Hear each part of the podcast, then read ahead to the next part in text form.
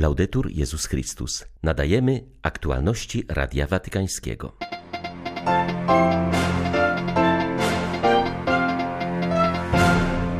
Wolni w wyborze pozostać czy migrować to temat tegorocznego papieskiego orędzia na Światowy Dzień Migranta i Uchodźcy. Dla nas najtrudniejsze są pogrzeby młodych żołnierzy, kiedy trzeba spojrzeć w oczy matkom i młodym wdowom, mówi biskup Stanisław Szerokoradiuk, podkreślając, że Kościół na Ukrainie nieustannie modli się o zwycięstwo i pokój. Zabiegi medyczne mające prowadzić do zmiany płci nie służą dobru pacjenta, lecz mu szkodzą, oświadczył episkopat Stanów Zjednoczonych, podkreślając, że takie operacje nie mogą być przeprowadzane w katolickich ośrodkach. 21 marca witają Państwa ksiądz Krzysztof Ołdakowski i ksiądz Tomasz Matyka. Zapraszamy na serwis informacyjny. W niedzielę 24 września będzie obchodzony 109 Światowy Dzień Migranta i Uchodźcy. Tematem wystosowanego z tej okazji papieskiego orędzia będą słowa wolni w wyborze, czy migrować, czy pozostać, poinformowała dykasteria do spraw integralnego rozwoju człowieka. Franciszek pragnie pobudzić do odnowionej refleksji nad prawem, które nie zostało jeszcze skodyfikowane na poziomie międzynarodowym, prawem do niemigrowania, czyli prawem do możliwości pozostania we własnej ziemi. Nieustannie trwają walki na froncie na Ukrainie. Ciągle przeprowadzane są ataki Rosjan na pozycje obronne wojsk naszych wschodnich sąsiadów w Bachmucie i Awdijiwce. Agresorzy nie ustają również w ostrzałach ludności cywilnej, które prowadzą do ofiar śmiertelnych. W obliczu takiej sytuacji większość miejscowych kościołów wschodnich obchodziło ostatnio tak zwaną Niedzielę Krzyża Pańskiego. Zwierzchnik tamtejszych grekokatolików wskazywał więc na moc płynącą z męki Chrystusa. Arcybiskup Światosław Szewczuk powiązał kwestię cierpienia Zbawiciela z sytuacją codziennie przeżywanej przez Ukraińców wojny. W swoim niedzielnym kazaniu zauważył, że potrzeba zachować kontakt ze źródłem wewnętrznej siły, aby ostatecznie wygrać w boju o własną wolność i życie. Від того, чи знайдемо ми зміст нашого всенародного болю і страждання сьогодні, Od tego, czy znajdziemy dziś sens naszego ogólnonarodowego bólu i cierpienia, zależy nasze zwycięstwo. Doświadczenie walki o wolność zarówno naszych narodowo-wyzwoleńczych zmagań, jak też innych ludów pokazuje, że kiedy zaczyna się wojna, wówczas wszystkich opanowuje wielkie patriotyczne uniesienie i są gotowi na osiągnięcie zwycięstwa. Ale z czasem taki zapał zanika. Gdy trauma oraz ból narastają, pojawiają się różni fałszywi mesjasze, obiecujący łatwe rozwiązania trudnych problemów, ulgę w cierpieniu i ucieczkę od utrapień. I w takim momencie każdy lud zaczyna przegrywać. Stąd niezwykle ważnym jest zrozumieć, że Krzyż Pański stanowi znak zwycięstwa oraz źródło mocy do wywalczenia owego triumfu. Niezwykle ważnym jest odczytać, iż siła rozpiętego na krzyżu pańskim Zbawiciela zostaje nam dziś udzielona. Ta siła to światło pomagające uświadomić sobie sens naszego ogólnonarodowego bólu. Dziś nasz ukrzyżowany Zbawiciel udziela odpowiedzi na nasze najgłębsze pytania. Jego własne rany to lekarstwo na nasze rany. Jego cierpienia oczyszczają nasze doświadczenie cierpienia oraz dają nadzieję na zwycięstwo. на перемогу. Kościół na Ukrainie cały czas jest z cierpiącym narodem i towarzyszy mu podczas jego drogi krzyżowej, mówi w rozmowie z Radiem Watykańskim biskup Stanisław Szerokoradiuk.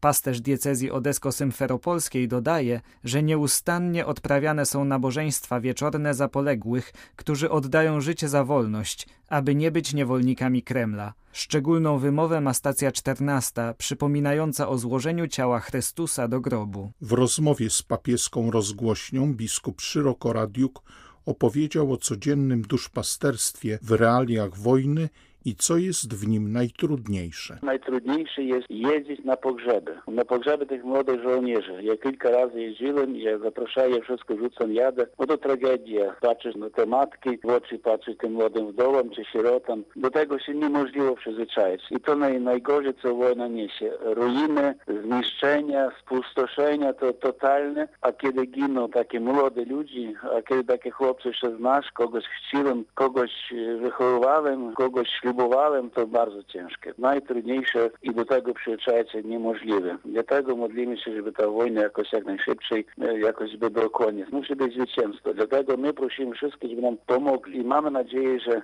że to zwycięstwo będzie i będzie ten pokój. Jedną ze zbrodni wojennych, która ciąży na Władimirze Putinie i o którą Międzynarodowy Trybunał Karny w Hadze go oskarża, jest nielegalna deportacja do Rosji tysięcy ukraińskich dzieci z terenów okupowanych.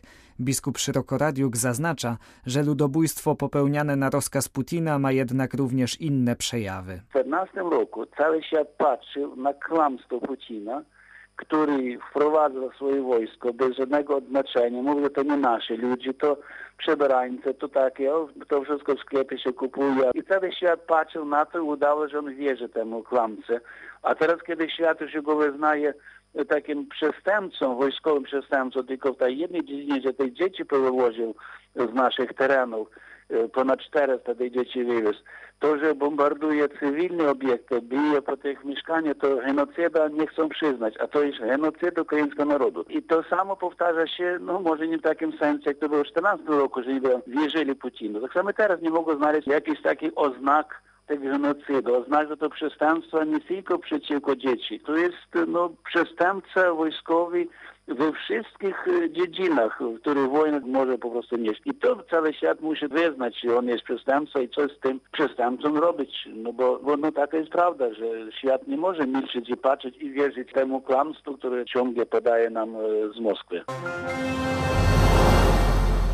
Trwająca już przeszło rok wojna na Ukrainie stawia przed organizacjami niosącymi pomoc humanitarną wciąż nowe wyzwania. Jedną z takich organizacji, która od samego początku wojny niesie pomoc, jest Międzynarodowe Papieskie Stowarzyszenie Pomoc Kościołowi w Potrzebie którego przedstawiciele odwiedzili właśnie Ukrainę. Pomoc humanitarna, jaka płynie na Ukrainę z całego świata, jest wciąż potrzebna. Jednocześnie zauważa się konieczność jej odpowiedniego ukierunkowania, w zależności od zmieniającej się sytuacji. Jedną z organizacji, która odgrywa ważną rolę w dziele pomocy jest Papieskie Stowarzyszenie Pomoc Kościołowi w Potrzebie.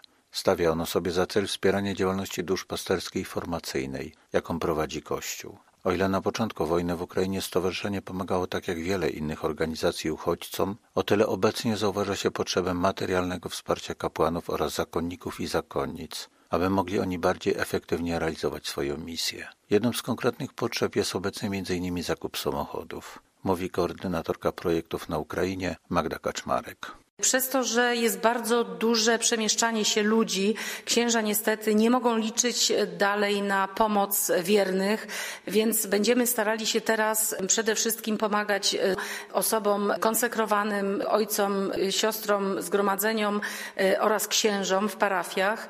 Bardzo dużo otrzymujemy próśb o auta, ponieważ Kościół katolicki stara się, e, aby przekazywać jak najszybciej i jak najbardziej sprawnie pomoc humanitarną, więc używają do tego aut aut, które się niestety szybko niszczą. Pani Kaczmarek podkreśla także wielkie zaangażowanie darczyńców. Pomoc na Ukrainę jest wyjątkowo wysoka, także odnotowujemy bardzo e, dużą ilość darowizn i w związku z tym możemy naprawdę pomagać tam, e, gdzie jest potrzeba. Papieskie Stowarzyszenie Pomoc Kościołowi w Potrzebie swoją główną siedzibę ma w Niemczech. Natomiast w wielu krajach, między innymi w Polsce, posiada swoje lokalne oddziały, które aktywnie prowadzą działalność pomocową. Z Ukrainy dla Radia Watykańskiego ksiądz Mariusz Krawiec, Paulista.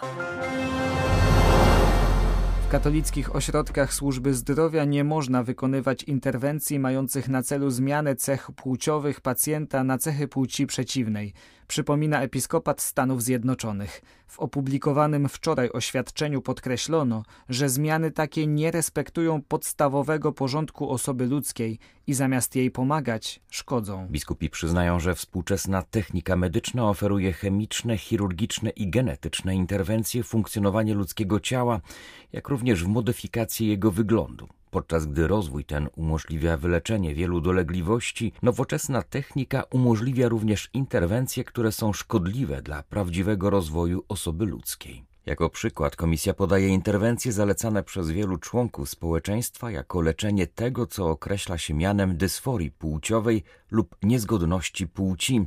Interwencje te polegają na zastosowaniu technik chirurgicznych lub chemicznych, których celem jest zamiana cech płciowych ciała pacjenta na cechy płci przeciwnej lub ich symulację.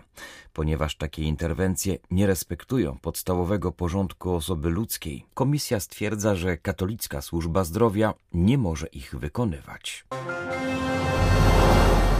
We Włoszech nadal rodzi się coraz mniej dzieci. Jak podał Krajowy Urząd Statystyczny, w ubiegłym roku pobito kolejny negatywny rekord. Urodziło się 393 tysiące dzieci, o niespełna 2% mniej niż rok wcześniej. Liczba zgonów była niemal dwa razy wyższa od liczby nowonarodzonych dzieci. Od 2018 roku liczba ludności spadła o milion osób. Ubytków nie rekompensuje już napływ migrantów. W ubiegłym roku zameldowało się 360 tysięcy obcokrajowców, w tym 30 tysięcy z Ukrainy. Jak mówi Radiu Watykańskiemu Gigi De Palo, prezes Fundacji dla Dzietności, dane Urzędu Statystycznego budzą przerażenie. Są gorsze od prognozowanych.